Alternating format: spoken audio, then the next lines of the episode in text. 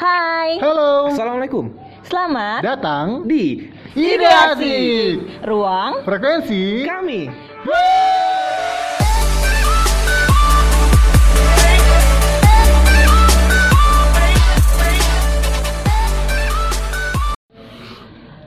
Hai semuanya, balik lagi ke frekuensi kita Ide Asik Halo. Orangnya masih sama. Maaf ya belum bisa ngundang pembicara Tapi insya Allah eh, frekuensi gue yang kali ini akan nyambung ke frekuensi yang lain. Yang pasti akan ngundang orang yang lebih ahli untuk bisa bicara. Tapi kalau sekarang gue mau minta nasihat sih. Kalau yang satu ini, topik yang kali ini memang gue akan cerita. Jadi akhir-akhir ini eh, apa ya gue punya masalah dengan pencernaan gue gitu. Jadi gue udah diet kopi selama seminggu karena gue kalau nyentuh kopi sedikit gue langsung mual seharian. Eh, orang-orang mungkin nganggapnya mah ya. Tapi gue belum bisa bilang itu mah sih sebenarnya. Tapi lebih tepatnya sepertinya itu setelah gue analisis adalah dampak dari pola makan gue yang sangat buruk. Jadi gue tuh ada gue adalah tipe orang yang makan ketika gue lapar. Jadi gue agak males makan kalau gue belum lapar gitu. Makanya gue jarang sarapan. Gue biasanya brunch jam 9 atau jam 10 paling gue ke kantor cuman kalau ada gorengan atau pikul gue makan habis itu gue makan siang langsung. Karena eh, pagi itu belum terlalu lapar untuk gue gitu. Nah mungkin karena akhir-akhir ini gue juga punya sedikit tekanan atau stres jadi itu lebih memicu asam lambung gue untuk keluar dan membuat gue jadi sering mual dan bermasalah. Nah sekarang nih karena gue punya dua teman yang sangat baik dan mereka sangat sehat-sehat sepertinya. Jadi sehat-sehat dalam ter- terkait pen- pencernaan ya bukan hal lain ya. Eh, jadi gue mau tahu aja sih gimana cara mereka menjaga pola makan. Karena kan makan ini kan fondasi ya buat kehidupan seorang pemuda-pemuda yang sedang aktif-aktifnya berkegiatan gitu. Jadi buat teman-teman juga kalau ada yang mau ngasih gue saran terkait pola makan dan kawan-kawannya nanti bisa nimbrung juga uh, setelah pod- uh, mendengar podcast ini ya. Ini gue mulai aja langsung nih. Jawaban. Sok. Uh, gimana? Siapakah yang di sini pu- dulunya punya permasalahan pola makan dan gimana kalian mulai memperbaiki pola makan tersebut? Ijal. Sebenarnya kalau misalnya punya masalah, kayaknya punya. Baru akhir-akhir ini gue menyadari bahwa gue memiliki berat badan yang tidak ideal. Oke, itu masalah lo ya. Iya masalah gue sebenarnya itu.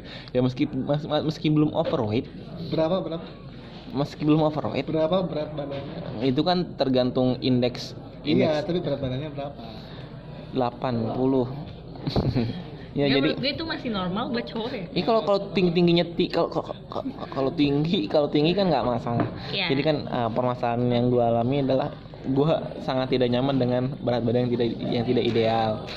Karena pernah waktu gue cek ya selain cek segalanya lah ya, cek cek darah ya medical check up lah ya medical check up itu menunjukkan bahwa gue memiliki badan berat badan yang tidak ideal dan memiliki tingkat kolesterol yang di di atas eh, apa ambang Normal. di atas normal ya di atas normal Kebanyakan kepiting ya pak ya. nah itu jadi kan gue di sana kayaknya eh, turning point hidup gue gimana caranya gue harus mengurangi atau misalnya melakukan hal-hal yang bisa membuat berat badan gue ideal dan kolesterol kol- kolesterol gue normal, gitu kan. Nah turns out eh gue cari-cari dan nanya-nanya ke orang-orang sih sebenarnya eh sebenarnya selain menjaga pola makan istilahnya jangan banyak gorengan jangan banyak minyak-minyakan dan seafood yang membuat kolesterol kita semakin tinggi dan semakin gendut itu adalah menyimbangi dengan olahraga yang teratur pula. Gitu. Jadi jadi jadi s- selain gua istilahnya menjaga tadi mungkin menjaga juga sih nggak nggak sampai nggak nggak sampai apa namanya istilahnya menjaga juga untuk mengatur ya mengatur. Misalnya jangan terlalu banyak makan yang berminyak atau apa jeroan-jeroan gitu kan. Jadi terus olahraganya yang teratur terus menjaga juga jangan makan nasi. Misalnya mas bukannya jangan makan nasi tapi ses- Mengurangi. sesuai dengan porsinya lah Sesuai misalnya gitu kan. Terus Iya. makan malam mengurangi makan malam itu dengan yang berat-berat gitu kan harus yang ringan-ringan. Junk food ya. Iya kayak gitu itu sih mungkin itu itu itu turning point hi- hidup gua yang menyebabkan gua Jadi, gua kalau bukan makan- bukan bukan mengatur eh, le- le- lebih peka lah eh, le- lebih aware terhadap lebih mindfulness. Ya le- lebih aware terhadap apa yang gua makan. Udah ada hasilnya udah ada. Ada sih ada pasti. Pasti ngerasanya juga lebih badannya lebih enteng gitu kan. Oh, tapi berat badan kalau ditimbang masih 80 cuma Gua berasa- belum, cuma belum. rasanya lebih ringan. Ya. oh jadi itu perasaan lu doang sebenarnya. semoga kenyataan Oke, nah itu dari Ijal nih cerita. Jadi eh kalau Ijal kan permasalahannya tentang berat badannya. Kalau gue masalahnya tentang pencernaan gue yang gak stabil, sering mual, sering susah mak. Jadinya menga- mengakibatkan jadi susah makan. Nah kalau James nih katanya yang paling sering ngemil sehat nih tomat. Eh, tiap wortel wortel. ketemu makan Oh, ya. wortel. Ini itu coba mungkin yang Jadi- paling sehat nih hidupnya. jadi uh, gua gue itu tipikal badan yang sangat sensitif. Jadi Oke. dari dulu itu gua kalau pola makan nggak jelas itu kulit gue jerawat wajah gue jerawatan gampang banget gendut dan uh, itu loh apa namanya? Gue tuh bisa gatal-gatal gitu loh. Alergi? No bukan kayak gatal-gatal dan gatal-gatalnya kayak susah sembuh gitu loh alergi No, kayak gatel. Eh, gatel Hmm? itu loh, gatel kayak gatel nyamuk gede, tapi susah Oh. sembuh. apa sih biduran sih Ya, ya gitulah. Jadi kayak cacar gitu bentol nah, bentol bentol-bentol kayak gitu. Nah, dulu berat badan gue 118 kilo teh. what oke lebih daripada gua ya 118 kilo waktu SMA. Dan dulu itu tahu nggak makanan gue kalau misalnya snack nonton TV apa? Mie goreng Indomie 5 bungkus, telur 3 tambah nasi. Dan setiap malam ibu kok kayak gua monster ya ya, ya. Emang, emang, kenapa 118 kilo kayak monster ya dan dan ibu gue itu ibu gue itu kalau misalnya pulang dari kantor malam dia tuh sering beli beliin gue tuh gorengan harga 20.000 ribu. Jadi dulu itu tahun 2008 2008 2009 502 itu? 20 ribu itu dapat 40 Hah? 40 gorengan. Dan lu percaya atau enggak 40 gorengan itu gue habisin gorengannya se segimana se sendok sendok digoreng gitu ya dulu mah masih murah masih mudah dan Nggak, tau nggak gue adalah 40 gorengan Dan- dimakan sendiri dan- dulu nah, Jal itu dia jadi ya kan That's gendut the problem is That's 118 kilo teh. That's why kenapa gue 118 kilo. Dan percaya atau enggak, itu gorengan itu hanya dua, dua jenis. Pisang goreng sama tahu isi. Tahu tahu isi kan? Oke. Kan? Nah biasanya malam gua makan setengah. Gua simpan di kulkas biar dingin terus besoknya gua makan. Gorengan disimpan di kulkas. Gua makan. Dan dan jangan kaget, biasanya gua makan kalau gorengan dingin itu pakai susu kental manis. Kalau pisang goreng dingin ini makan pola makan, makan pertama yang makan. gue ketemukan di dunia ini. dan itu hancur banget. Nah, titik balik gua itu di tahun 2009. Gua mulai diet. Mungkin pertama kali diri gua men-trigger untuk gua harus lebih sehat kayak gitu lah. Nah dari tahun itu sampai sekarang itu gua men- mencoba untuk menjaga berat badan ideal berat badan ya ideal ataupun mencoba untuk berat badan gua biar bisa stabil gitu. Sekarang itu berat badan gua sekitar 70 71 69 balik lagi 71 balik lagi 70 69 kayak gitu lah teh. beda Nah, gua itu kalau di kalau setiap bulan yang biasanya gua belanja bulanan yang pasti itu adalah gandum Sereal gandum. sereal gandum nah biasanya itu gua makan satu sat bukan sereal bukan koko crunch no Iya. Tahu tahu tahu. Koko. Iya. ya Out ya dengan telur telur telur digoreng, direbus. No, direbus. Jadi telur itu pagi-pagi gua, dua makan dua butir sama kuningnya juga. Terus Quaker oat. Terus gandum. Itu kebiasaan. Nah, setiap sebulan sekali gua cuci lambung. Gimana tuh cuci lambung? Nah, cara gua cuci lambung itu dengan herbal. Lu tahu teh rosella? Tahu, Ya. tahu. Ya. Gua rebus teh rosella campur teh Hijau. daun jati ter- terus daun eh, sirhas sirsat terus teh hijau tapi yang cap jenggot kenapa gua eh, bilang cap jenggot harus cap jenggot gua ini gua niat, coba niat dia beneran. gua Itu beneran coba plastik? no ada dijual Oh, Iya. dijual. Lo kira dia belakangnya toga kosan-kosannya terus ya belakang kosan asrama gua kuburan teh jadi bisa ditanam menanam toga ya. terus nah empat itu terus gue minum setiap hari Sabtu akhir bulan that's why kenapa Oh. kalau misalnya gue latihan Bulan hari sekali. Sabtu kalau akhir bulan itu gua buang air besar selalu bukan karena gua diare tapi itu dalam proses Mau dong Setelah- James buatin. no itu bisa nurun berat badan lu ntar jadi lidi teh Aduh. Ini ya. Kebawa Eh, angin. nih nih. Gue mau cerita ke teman-teman semua. Orang-orang selalu menganggap gue tuh underweight. Padahal sebenarnya gue tuh hampir di limit overweight. hah Yaudah, kalau cewek nggak mau nyebutin uh, berat badannya, gue sebutin berat badan gue. Berat badan gue adalah 59 atau 60 dari tinggi 165. Nggak kelihatan ya. Oke, teman-teman kalau ketemu gue pasti nggak akan percaya kalau berat badan gue ada 59 kilo. Pasti semuanya mengatakan bahwa tulang lu gede kali gini gini gini. FYI, gue sebelum masuk kantor di Jakarta ini nih, berat badan gue tuh paling putarnya 54 53 54 maksimal 55 lah. Lim- 53 rata-rata. Rata-rata 53 maksimal 55. Tapi sejak gue di Jakarta gue naik hampir 5 kilo. Berarti kan nggak mungkin ya tulang gue tiba-tiba membesar 5 kilo dalam kurang waktu satu tahun gitu kan. Ya ya itu. Karena ya tadi pola makan gue tuh gue kalau lagi di kantor gue makan paling cuma dua kali sehari. Eh, sisanya ya ngemil juga nggak terlalu banyak. Gue nggak suka gula. Jadi gue tuh menghindari minuman gula diet gula. Eh, gue juga diet soda. Jadi sebenarnya gue nggak terlalu banyak makan kalau di kantor. Tapi kalau gue udah dinas atau gue di lapangan gue bisa makan sampai lima kali porsi. Dan porsi makannya bukan porsi makan cewek. Ya porsi makan normal aja. Gitu. Kuli, kuli.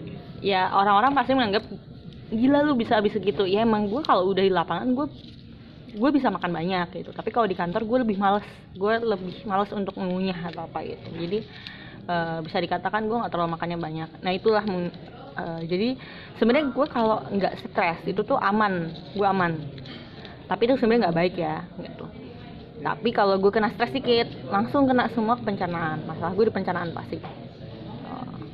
Eh, itu jadi temen-temen kalau bilang gue nggak punya masalah berat badan gue nggak sekarang oke gue minggu depan kalau misalnya kita ada planning ketemuan gua bawa satu saset lu berdua. Sama daun-daunnya. iya tapi sa- buat sekali seduh doang ya. Tapi Iya, iya. lu berdua cobain kayak gini tapi itu baik banget sumpah nih anak mau bawain obat-obatan gitu. Berarti kemarin dulu. oke jadi poinnya apa nih? Tadi kan cerita ya masing-masing bermasalahan ya. Ya Eh, nasihat kalian buat gue bisa memper- mulai memperbaiki pola makan nih. Apa sih startnya gitu gini loh kalau menurut gua ya eh, penyesalan itu datang belakangan. Ya, ya. nah pola hidup itu atau pola makan khususnya itu akan mempengaruhi mood kalian. Ya, sangat betul. Sangat mempengaruhi. mempengaruhi. Gue kalau stres makan. Ya kayak gitu. Nah ujung-ujungnya itu akan mempengaruhi penampilan. Ya oke. Terlebih kalau Cewek. Physically, ya terlebih kalau cewek itu pasti bakalan kalau udah pola makan hancur pas nimbang berat badannya naik bootnya hancur makin hancur lagi rutinitas. Ya itu kayak lingkaran setan Ya. yang harus diputus. Nah kalau gua pribadi karena udah pu- punya pengalaman kayak gitu Hmm. gua nggak mau seperti itu. Nah iya makanya gue Nah, minta gua saran mau nih pola tanggung- per- perbaikannya dari mana dulu? Menekan rasa tanggung jawab. Eh, Niat, niat. iya niat. diawali Dan dengan juga niat oke. mencintai diri sendiri gitu. Iya kan jadi kalian hidup bukan untuk makan ya. Ya tapi karena makan itu untuk hidup. Iya iya. Iya kan? Benar kan? Oh ya, ya. hidup itu bukan untuk makan tapi makan itu untuk hidup. That's why kenapa kalau misalnya kalian makan itu kalian harus milih-milih. Hidup ini sebenarnya Baik makanan nggak ini sih? baik nggak sih buat kita? Oke. Gua kalau makan junk food ya gua makan junk food. Gua makan junk food. Sekarang aja gua makan ya kita lagi rekamannya di sesuatu restoran junk food ya, Ya. sebenarnya jadi dan ini gua makan dua relate banget dua ayam Junk food. dua ayam junk food sekaligus tapi gua tahu oh besok gua harus kayak gini besok gua harus lari besok gua harus ya terus gue nggak gue lari semua gue ya. olahraga tapi nggak sampai cedera dan dan menghakimi diri gue kalau menurut gue olahraga sampai cedera itu kayak ya lu nggak bertanggung Iya. jawab Oke, atas oke, diri oke, sendiri. oke. Melebar, melebar, melebar, melebar. Oke, got it. Jadi gue harus memperbaiki niat gue dan juga sadar atas setiap makanan yang mau gue makan itu Ya, memang untuk itu gue. penting banget Kalau sarapan, kalian tuh menganggap sarapan penting gak sih? Dan sebenarnya porsi sarapan tuh kayak gimana? Nah, itu dia.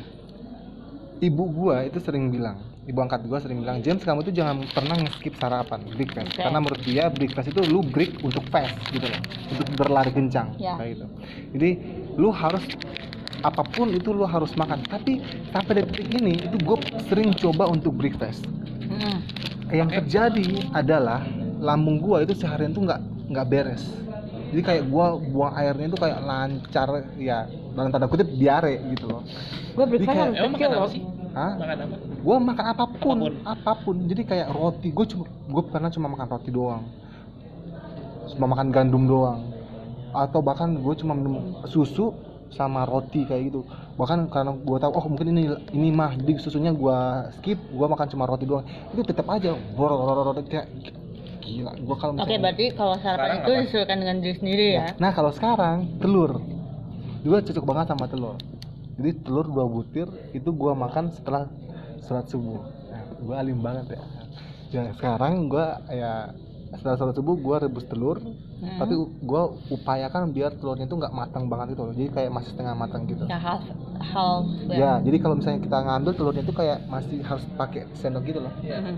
Ya I see, kan? gue suka kayak gitu Nah, rasanya. enak banget tuh enak banget Nah, kalau soal menurut lo Jal, buah dan sayur, takarannya gimana sih? Soalnya sejujurnya kalau anak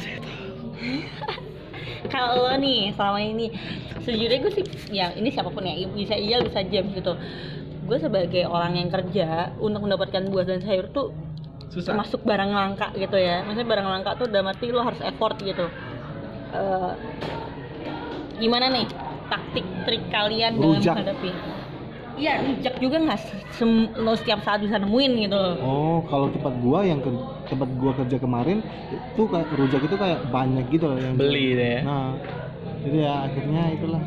Nah, terus pola hidup sehat itu itu jangan dibilang menghemat ya. Karena ternyata pola hidup sehat Mahal. itu Mahal. Iya, mahal. sehat itu mahal kan ya? Satu mahal. Gue mikirnya, alah berarti kalau pola hidup sehat itu kayaknya lebih murah deh. Tapi pas dijalani, no. Milih coy, lo mending bayar mahal buat asuransi atau buat makan lo masuk. Iya juga sih. Tapi nggak nggak mahal-mahal amat sih ya. Bet- Menarik nih. Oke. Sip. Ijal, coba Sebenarnya gue juga masih mini pengetahuan terkait ini sih sebenarnya.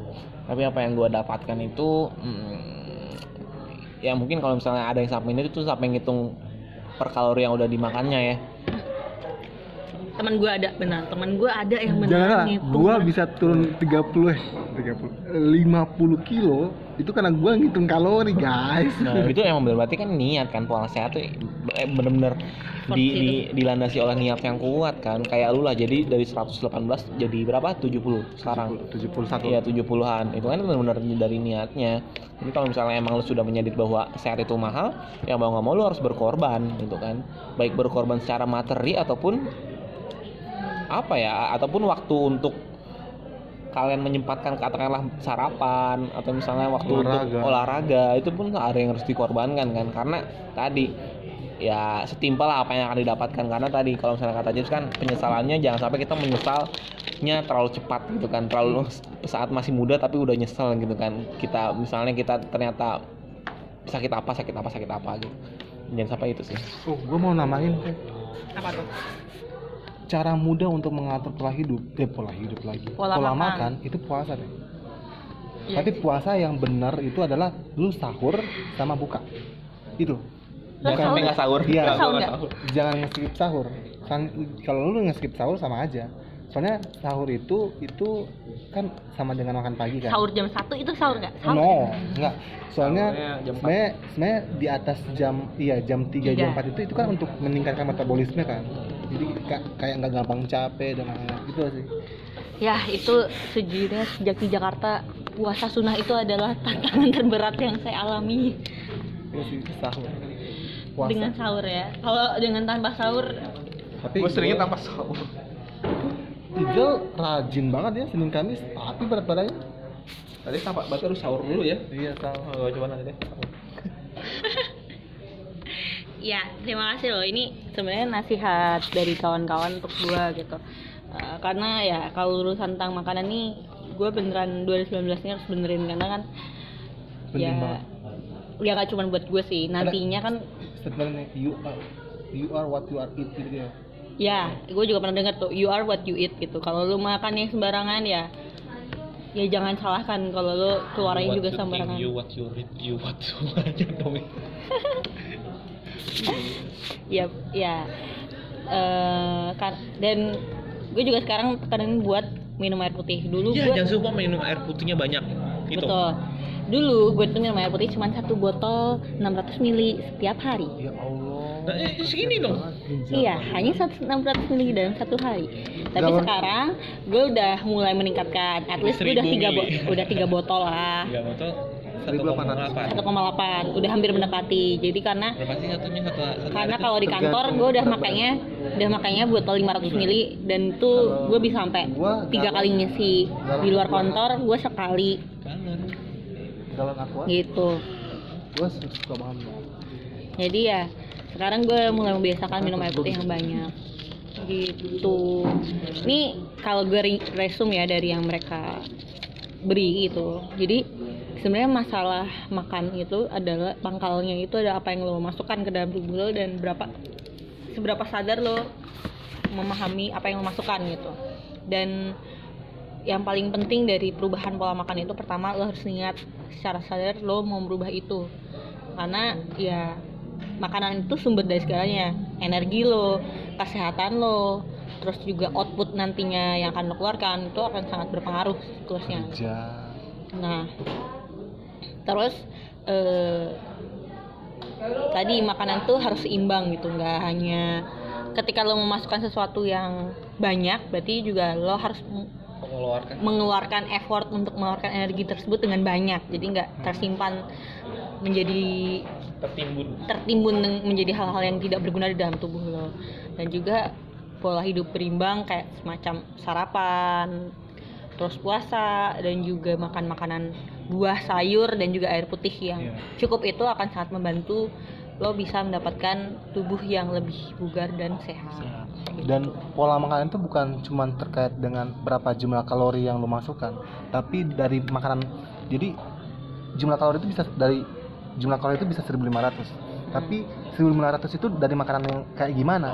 1500 itu Iya. bisa dulu dari martabak, Iya, iya, dari iya. gorengan. Itu bisa dari Ya, intinya beda beda banget antara 1500 dari makanan yang sehat sama 1500 Mm-mm. kalori dari makanan yang buruk. Jadi kalau misalnya kalian diet 1500 tapi un, dengan makanan yang kayak nasi goreng, lu hanya bisa mendapat mungkin hanya bisa menguruskan badan, menguruskan badan, eh, oke, tapi tidak meningkatkan Kesehatan. yang lain gitu loh, oke apalagi organ yang lain. Jadi nggak nggak bagus. Apalagi 1500 kalori dari makanan yang halal dan 1500 kalori dari Nah. makanan yang haram. Pas banget Ijal bawah, di bawah. bocorin calon frekuensi nantinya jadi gue sebenarnya berniat untuk mengundang ya mungkin ahli gizi atau orang yang tahu tentang gimana sih mendapatkan makanan sehat dan juga halal di kondisi milenial yang sangat terbatas oleh waktu dan juga jarak dan mobilitas gitu gimana tips and triknya jadi tunggu aja ya teman-teman. Uh, next kita semoga bisa mengundang narasumber kita yang super kece ini. Jadi uh, nggak cuma dari pendapat kita beneran ada ahli yang bisa cerita ke teman-teman. Dah itu aja yang mau gue share. Semoga teman-teman tidak mengalami yang gue alami sekarang dan semoga gue juga bisa memperbaiki pola makan gue dan juga teman-teman semua. Uh, karena sekali lagi sehat itu ada investasi. Yep. Betul. untuk ini dan masa depan nanti. Oke, sampai bertemu lagi di frekuensi berikutnya. Bye bye. Bye. Ambil